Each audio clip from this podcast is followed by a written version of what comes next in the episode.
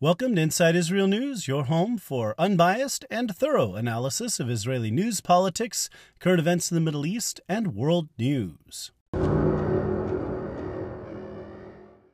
Or, as the internet trolls say, mouthpiece of the Zionist conspiracy, spokesman for the elders of Zion, highly paid propagandist of the Mossad. Yeah, no. This is Inside Israel News. I'm your host, Isaac Kite.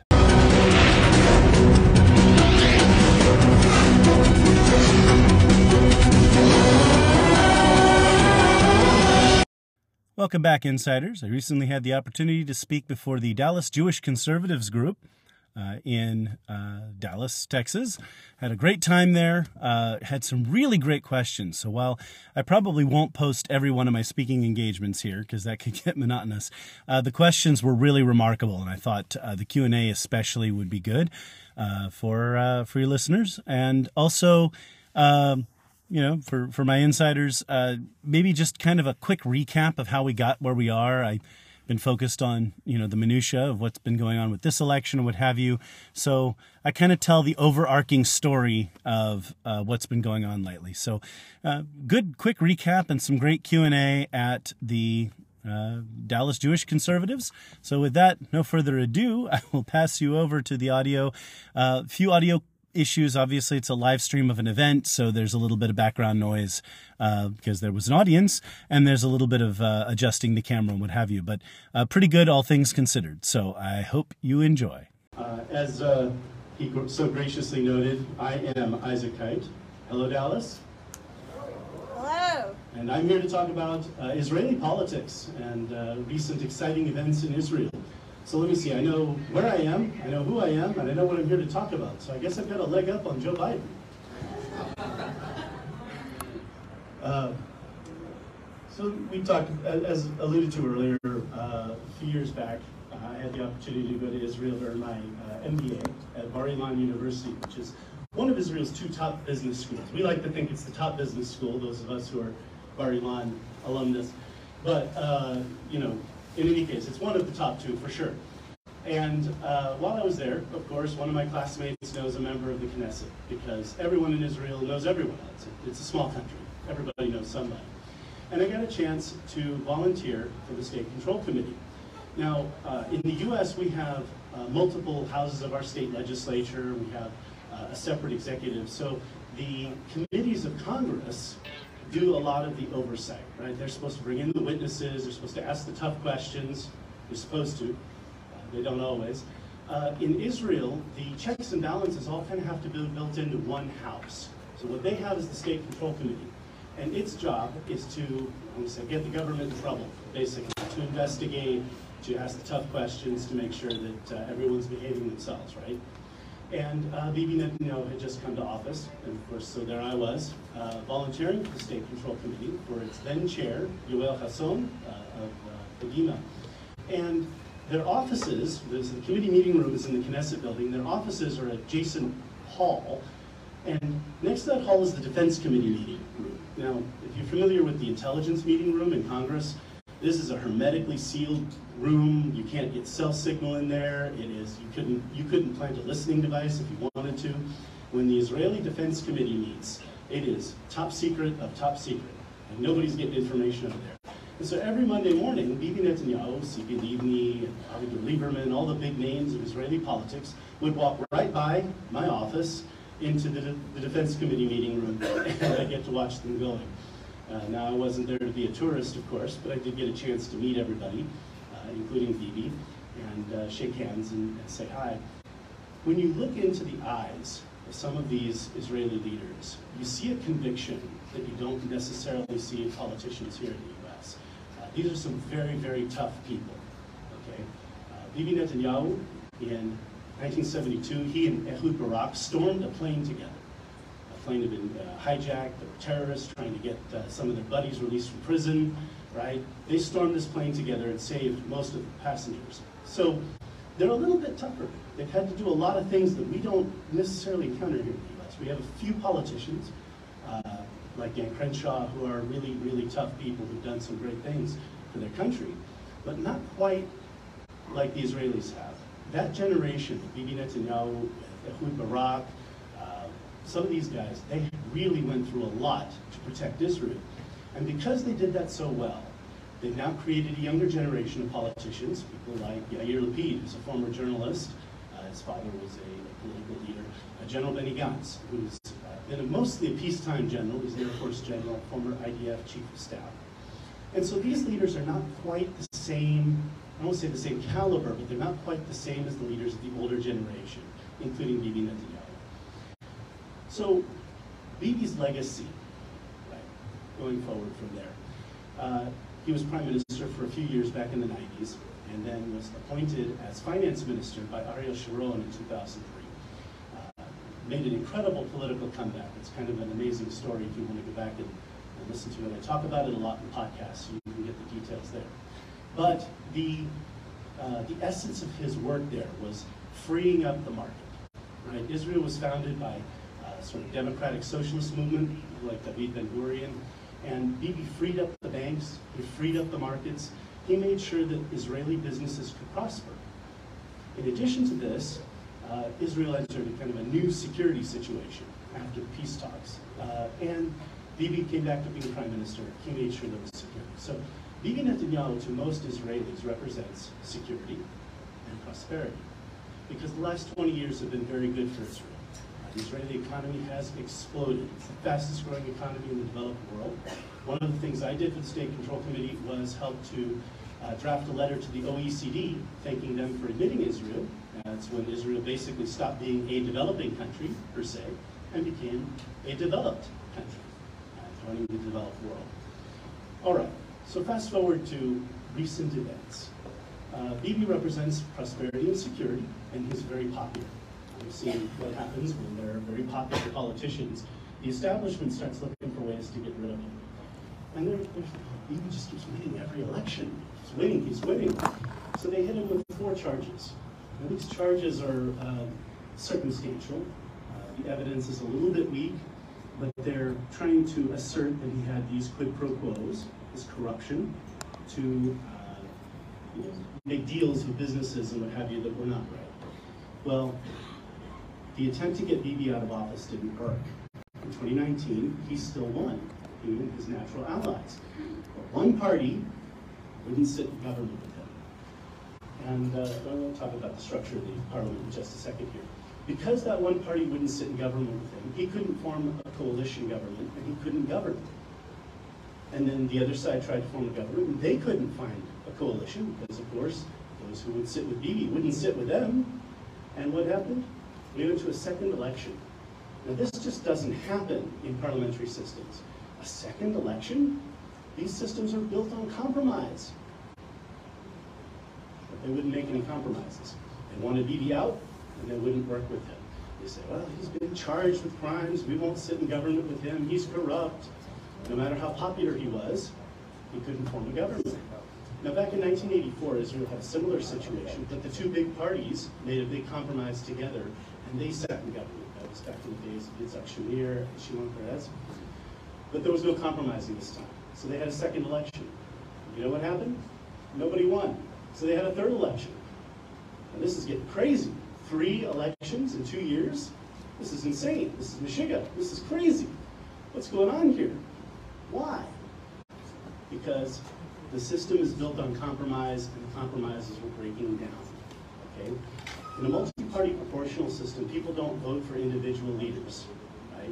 Don't vote for, like we do here, we have a congressional district, you elect one person to represent you. Everyone votes nationally for a political party. And those political parties earn seats based on their percentage of the vote. So if you earn about, say, 25%, like 120 seats in the Knesset, so if you earn about 25%, you get about 30 seats. And the idea is the parties are supposed to reach a compromise that reaches to a majority, 61 seats. And when you can't get a majority, when you can't get compromise, the whole system breaks down. This creates a constitutional crisis in Israel. It was a disaster. Three elections, right? And still no government. Well, then the COVID crisis hit, and they formed an emergency government on a short basis, and then another election in 2021. Now, this time I covered it on podcast inside Israel News, so you can listen to all of my back commentary on that. First 15 episodes of the podcast are about that, describe all the parties and everything. And after that election, once again, nobody had won. But this time, uh, all of the parties that were against Bibi came together and formed what they called the Change Bloc Coalition. And this was eight political parties that represented the far left, the far right. Uh, there was Arab Party there, there was uh, like a religious nationalist party, essentially pro-Palestinian, uh, but they were in the government primarily to serve the needs of Israeli Arabs. Far be it from you, all this stuff. Oh, Israel's an apartheid state. No, Israeli Arabs vote. They have political rights like everybody else in the country, and their party served in the government. But this government had too many, too much, too many divergent views. It couldn't hold itself together.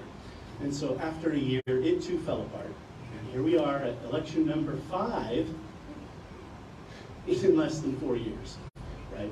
And so you'd be looking at it, it's like if the government could have reached a compromise, this whole charges issue, four years ago, we wouldn't be here. Election after election after election, no result. How do we get, uh, how do we get an end to this? So this election was a little different. This time, everyone on the right came out in great numbers, much higher turnout.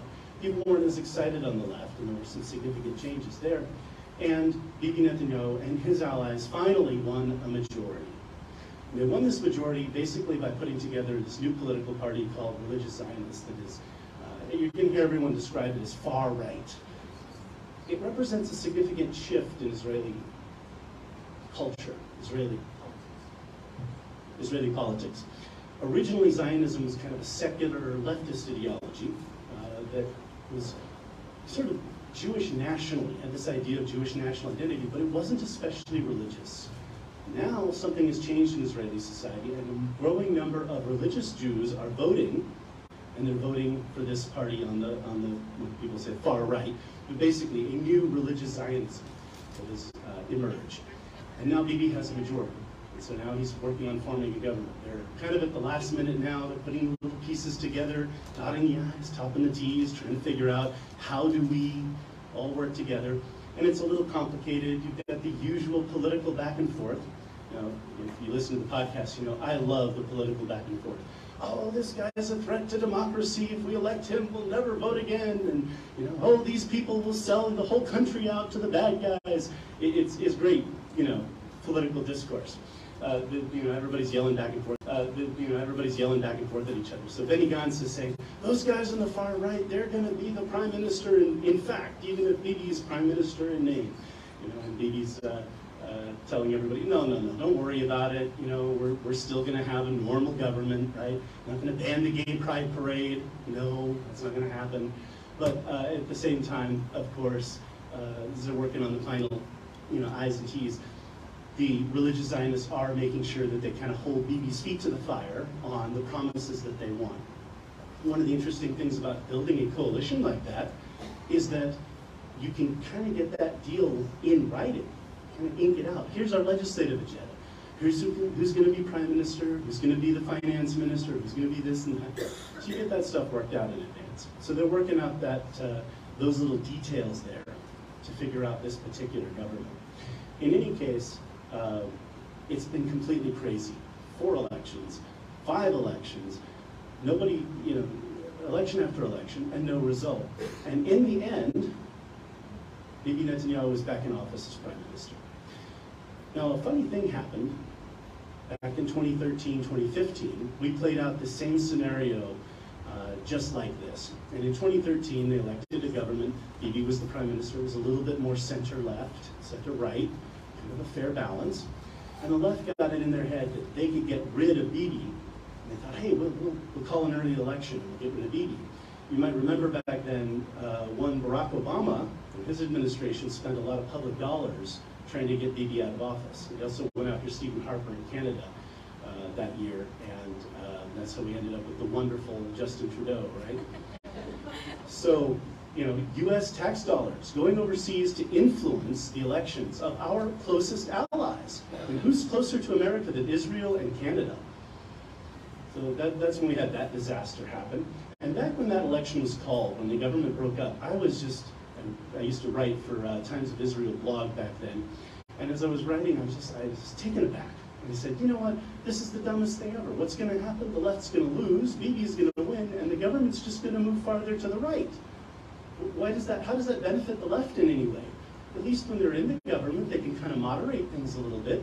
This doesn't make any sense. And a funny thing happened in 2015. Bibi won, and the government went farther right. Exactly as I had said, uh, exactly as we all knew would happen. Well, once again, we charge Bibi and we say, we won't work in a government with a corrupt prime minister who's been charged with this and charged with that.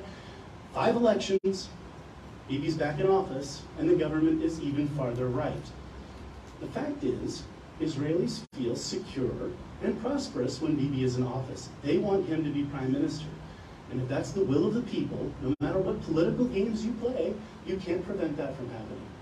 And we're seeing something similar over here, right? January 6th, committee, uh, special prosecutors. We, we're starting to see the same kind of games. Uh, you know, when you have popular politicians that the establishment doesn't like, they try to find some way to shut them down. It's frustrating, but we have to put up with it, don't we? In any case, uh, Israeli politics should settle down just a little bit now, one would hope. They should be able to form a government that goes another four years. It should calm down a little bit, hopefully. Uh, we don't want to see an election every six months for the next decade. I mean, this is getting ridiculous at this point, right? Uh, like I said, it's crazy. It's, it's, it's, it's, it doesn't make any sense. Why would you do this to yourself? Uh, and, you know, we have people on the left now trying to say, oh, look, maybe he's with these far-right whack jobs, and they're way out there on the right. I'm just sitting here like, well, if you want to compromise, maybe you should have worked with Bibi instead, right? Saying, no, no, we can't do that. He's corrupt. He's been charged. Right. So, uh, so this is the situation we're in. Hopefully, like I said, things are going to stabilize. Things are going to work themselves out. If you want to know more about that, listen to the podcast. Uh, when the election kicked off in 2021, I'd been thinking about starting a podcast to talk about Israeli politics for some time All my friends are always calling, Isaac, what's going on in Israel? Did Bibi win? Did this happen? Did that happen? And I thought, you know, I'm telling the same story to 10 different people in 10 different conversations when I could just have a podcast and they can all listen there. I don't have to repeat myself so much.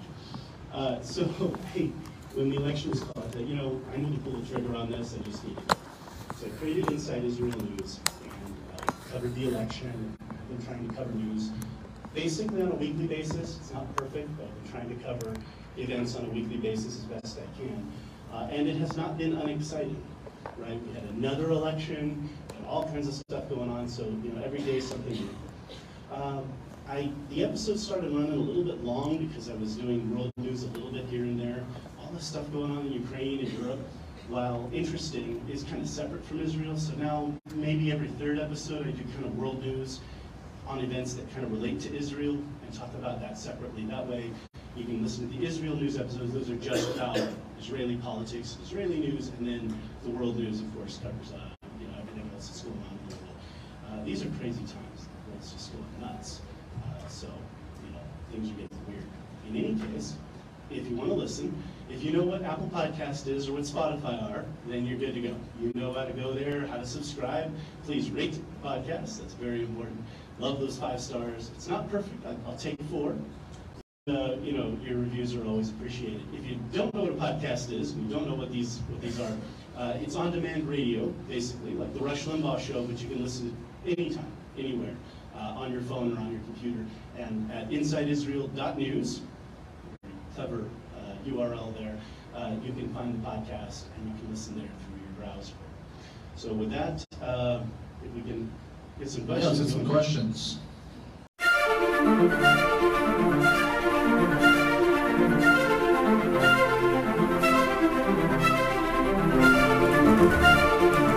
I'll walk up with the mic, raise your hand, and we'll get over to you. All right. Hi, Rich White. Thanks for uh, being here. A uh, couple things. One is uh, Israeli news media as uh, far left uh, the mass media as far left as here, uh, and this is a two-part question, maybe three-part question, uh, is do you see a uh, third party ever developing, a, vi a viable third party ever developing in the U.S. as an observer? and then the second thing, the third thing is, is, is the deep state as evil as it is here? Oh, awesome questions. Uh, the Israeli news media is, is a news media. Um, if you're familiar with European politics, then you know that the news media uh, over there is far worse than here. Uh, they're just, they're really nasty, to borrow a word from Donald Trump. They are really nasty. It, it, it, can get really bad over there. I mean, you know, if you don't agree with, the, if you don't toe the line, you're a fascist, you're literally Mussolini. I mean, look at what happened with Maloney and uh, Giorgia Meloni over there in Italy. I mean, they're talking about, it's 1933. And I'm like, you, you do know that Italy became fascist in 1922, not in 33. and that, that was before Hitler and all his psychotic stuff. So it helps to crack a history book before you start going throwing allegations. Um, the, the mainstream media in Israel is, is pretty far left, but like the US, they have right-wing television as well. So they have Channel 12, for example, that tells the other side of the story. It's funny you say that because I actually have a number of listeners in Israel who listen to my podcast, and they're always telling me, Isaac, we listen to your podcast because we get a much fairer description of what's going on in Israel than we get from any of the media here. Because they're all far right or far left, they all have some kind of agenda. I, I appreciate that very you know, the, the, history of third parties in America is, uh, is a sad history, so I'm not going to comment on that too much, although uh, it might be a better question for the next speaker. Uh, I will say, though, that you know, getting one political party to adopt the right agenda is usually, you know, in America, the thing. I was talking about the coalitions. In America, our political parties are like pre-made coalitions.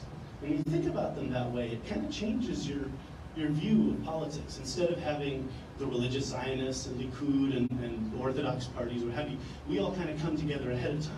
Right? Business leaders, small business owners, working class people, conservatives, religious people, we all kind of get together and say, well, we're going to be with the Republicans because they're going to do this. And then, you know, the Republicans get the message, hey, we should do this because, so, um, you know, that, that kind of thing. The deep state is evil everywhere, uh, from the European Union to wherever. Um, Sometimes he gets it right. Uh, and you, see situations like Ukraine where finally we all kind of get on the right, the, the, right page. You know, they're the bad guys and we have to stop them. You know, all the billions of dollars, where is all that money going? I don't know about that, but, but at least we kind of, sometimes. Uh, the Israeli deep state is, is there too, um, and that's ergo the charges and that kind of thing the Israeli judiciary, and this is one of the, the problems Bibi's run into, like 97% of cases end in some kind of conviction. And basically in the Israeli courts, you're guilty until proven innocent. Now, they'll go easy on you if you, you know, throw yourself on the mercy of the court.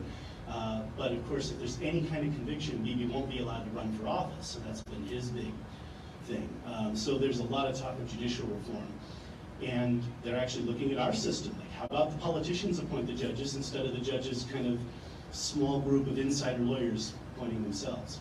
So uh, that may improve things a little bit. I mean, there are ups and downs to politicians appointing judges, as we've seen here in the U.S., but I mean, we'll see. Got a question up here? Okay, uh, three questions if I may. First, uh, do you think Biden is actually going to censor Ben-Gvir Second, uh, what role and how did Ayelet Shaked manage to cancel the left-wing party on uh, behalf? Third, uh, how do you think uh, Netanyahu is going to be able to tackle that Lebanon maritime deal? All right, man, two awesome sets of questions right here. God, you guys are great. Uh, for those of you who don't know, Itamar Ben Gvir is a member of the religious Zionist coalition of parties. So this is where it gets complicated. So there are five political parties that are all together on what we call a joint list, where they all kind of run together. It's called religious Zionists. They're not all one party. Itamar Ben-Gvir runs uh, a party called uh, Otzma Yehudi, or you know, Jewish strength, basically. You know, people say, oh, it's part of the Kahanist ideology. Meir Kahane is a controversial figure in the Jewish community, but a lot has changed since his time. So I wouldn't be so eager to say, well, these people are exactly like Meir Kahane. Um, but at the same time, everyone's out there, yeah, oh, he's a right-wing nut job, he's a fascist, he's a, you know. Uh, ben Gvir has demanded um, a high office. He's going to be the security minister incoming, and he'll be in charge of uh, managing security in Judea and Samaria, which the international press erroneously calls the West Bank. West Bank of what no one can say, it's always been Judea and Samaria for thousands of years to us, so I mean, that's what it's called. In, in any case, he'll be in charge of security there, uh, among other things. You know, um, Robert Menendez, who's a, a leading Democrat in the, in the U.S. Senate, already came out and said that uh, the U.S. government would have concerns about Ben Gvir serving in the government. Uh, we're already hearing some agitation from the Biden administration about it. You know, they're gonna they're gonna make a thing out of it. The fact is, Bibi is gonna be prime minister, and if you know anything about Bibi Netanyahu, he's the Bibi show. Like Bibi runs the government his way. It's Bibi's way or the highway. That's that's the thing. That's why Smotrich, the leader religious Zionists altogether, and Ben Gvir are making sure that all the I's and T's are dotted in the deal, because they know Bibi will just do what Bibi's gonna do. They're gonna make a thing out of it, and they're gonna talk about it a lot. There's not gonna be a lot of substance to it, but you know, we're gonna get every time some Palestinian kid gets their leg hurt because they got a rubber bullet because they were throwing rocks at people and trying to hurt people, we're gonna hear, Ben Gvir's, you know, da. so there's that. Uh, second question was about Ayelet Shaked. Uh, she was part of the Yamina party that joined the change bloc and kind of fell apart. I want to say I don't, I don't think Yamina, I mean, obviously Yamina played a big role in the last election. They didn't play so much of a role in this one. But um, there's a lot of talk, what he's referring to is um, the Meretz party. Meretz means vigor in Hebrew. It's protest left-wing party. It's been there for years, ever since the beginning of Israel. Uh, you know, the left of the left. Uh, they've worked together with the Green Party in the past and that kind of stuff. So you, you can kind of get an idea where Meretz is. Uh, they don't really have a reason to exist anymore because the old Labor Party has moved so far left that they're basically Meretz now. So a lot of people have been wondering, why, do we need this far left party if we've already got a far left party? They also had some internal disputes. One of their members left the coalition and had some problems. And yes, uh, there are a lot of people who have been attributing that to Ayelet Shaked in the government, kind of embarrassing Meretz. In that proportional system I described, there's a uh, threshold, a minimum number of votes you have to get in order to earn seats in parliament. It used to be there wasn't one, and then they made 1%, 2%. Yair Lapid, curiously, who lost because of that threshold, uh, he raised it to three and a quarter percent back in uh, 2014. In any case, Meretz fell below that, and so Meretz is out of the Knesset for the first time in, in history, and so people are like, wow, there's big changes on the left. Meanwhile, Yair Lapid's more free market center-left party has 24 seats, which means that the new Israeli left, in the last 20 years, the left has really changed. The new Israeli left is center-left. It's more free market, more focused on social issues, not what Europeans would call social democracy or socialism. So uh, that's been a big change on the left. That's huge. And then uh, the last question, real quick. I'm sorry. Uh, the first one was actually, what's Biden's reaction to Ben Gvir? And the third question was Lebanon maritime deal Netanyahu Oh, that, uh, yeah, Biden, Biden's reaction, I think they're going to wait until the government comes together before saying something, but and he's just going to be, it, it, I don't know of any statements just yet, but it, it's not going to be good. Uh, the maritime deal, I mean, I would say listen to the podcast, I could talk about that for an hour, it's a big deal. Um, Yair Lapid negotiated that at the very end of his um, time as prime minister. He served as an interim prime minister while the election was pending. Uh, the framers of our system, of course, didn't want to have anything like that. So it's like one day, you know, President A leaves office and President B takes the oath of office right then and there. Uh, but there's an interim prime minister in Israel. And this deal basically gave up part of a gas field out in the Mediterranean in exchange, uh, they gave that to Lebanon in exchange for Lebanon agreeing to give the rest of the gas to Israel. And it's something like 90 billion cubic feet of gas at this point that Israel has access to. It's huge. That could supply Israel for with its own gas needs for like 12 years. And Europe was starving for gas because of the war, right? So it's a good deal for them. In any case, Israel's going to get some money from that. What's Bibi going to do about it? Um, I don't know that Bibi is going to make any major changes to it. Uh, at the time, he said it would jeopardize Israeli security, so I think the first thing he'll do is make sure, with you know, sit down with the IDF generals and the intelligence community in Israel, which, who are very sharp, and he'll make sure that uh, there are no security threats. And if there are, uh, they may go back and revisit that agreement, but he may also just go ahead and, and go forward with it. So. Uh, But Netanyahu did come out shortly before the election, directly declaring that uh, he was going to cancel the effect of that deal entirely. Yeah, the campaign promises. Um, he did say he was going to cancel it. Uh, I'm not entirely sure what he's going to do. Based on, on his based on his actions in the past, I think he'll keep most of it. Personal opinion, I could be wrong. At the same time, on the podcast, there's a lot of things I talk about that a week later are the headlines. So, I mean, oh, go ahead. Um, because you've spent time in the Israeli government and have gotten to see a parliamentary system up close, but because you're also so familiar with ours, and do you think that, I mean, obviously we have a lot of fractioning in our two-party system. You know, you've got far left Dems, you've got center Dems, we've got far right conservatives, we've got what we've lovingly termed RINOs. Um, but on the outside, our system looks very strong. You know, we don't have elections every six months. However, again, in the Israeli parliamentary system, or even in the UK, because you know they're just set down, you'd have elections more often. Do you think that the um, parties being smaller and more aligned is better for that country, or do you think that uh, it's just a weaker system because they can, you know, fall apart so quickly? That is awesome question. It's my favorite question ever. College students tend to ask that question more often, I'm so glad you asked it. Thank you so much. You, I love you. Thank you. Um, when the American system was founded in the 18th century, no one had thought about anything like our system. People first started talking about proportional systems and, and uh, that kind of stuff during the French Revolution and the years after it. Walter Bagehot was discussing it a little bit in the mid-19th century. Thomas Jefferson wrote a little bit about it after America was founded. But the general consensus of our framers was that you build a system where the compromise is between various institutions of government. Our founders believed that like you elect a House of Representatives, you elect a Senate, you have a Supreme Court, you have a president.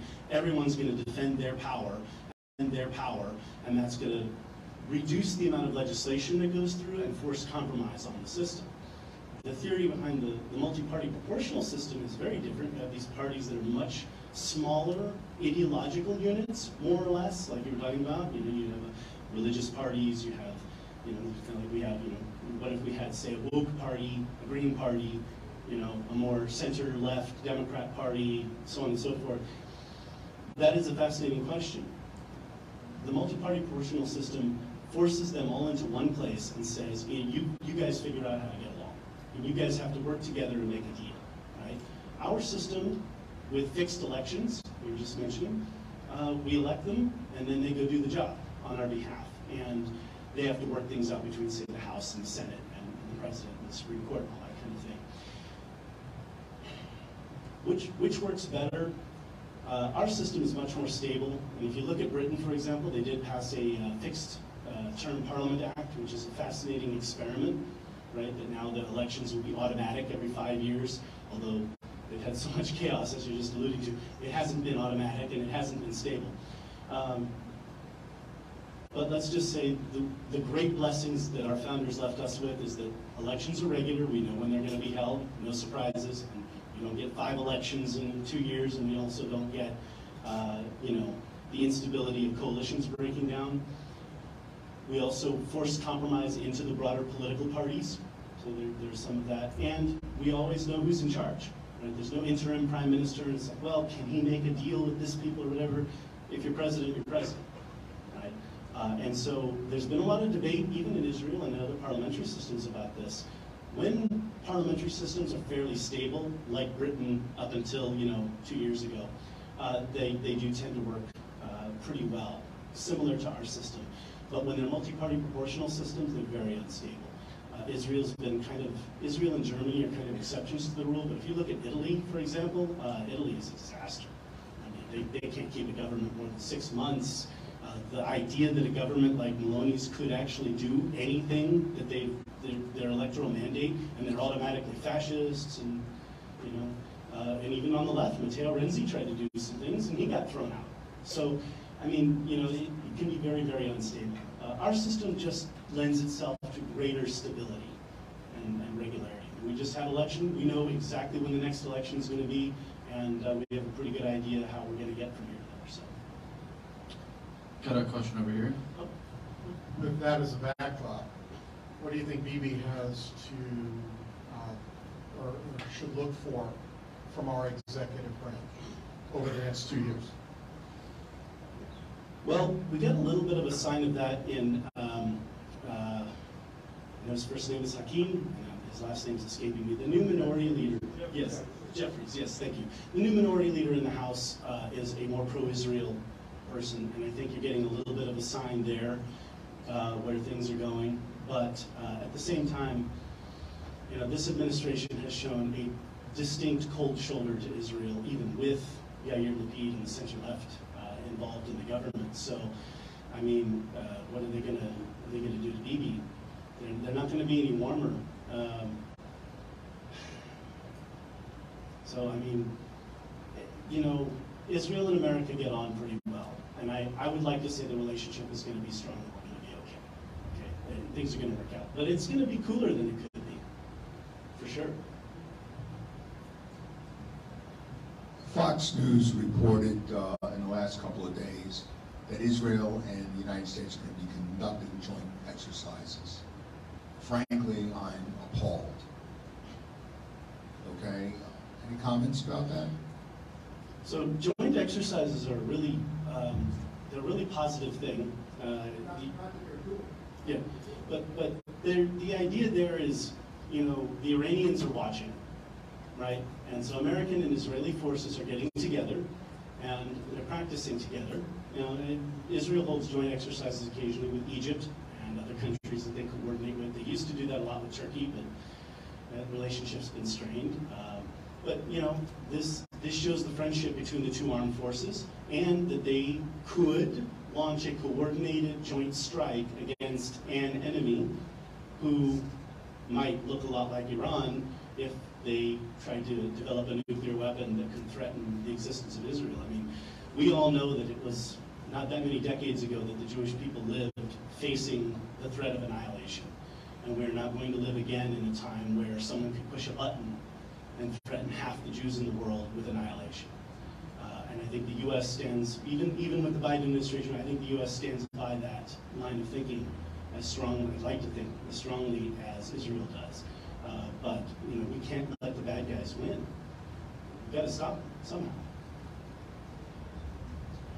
There's a new religion. The UN is sponsoring it. It's called Global Climate Change.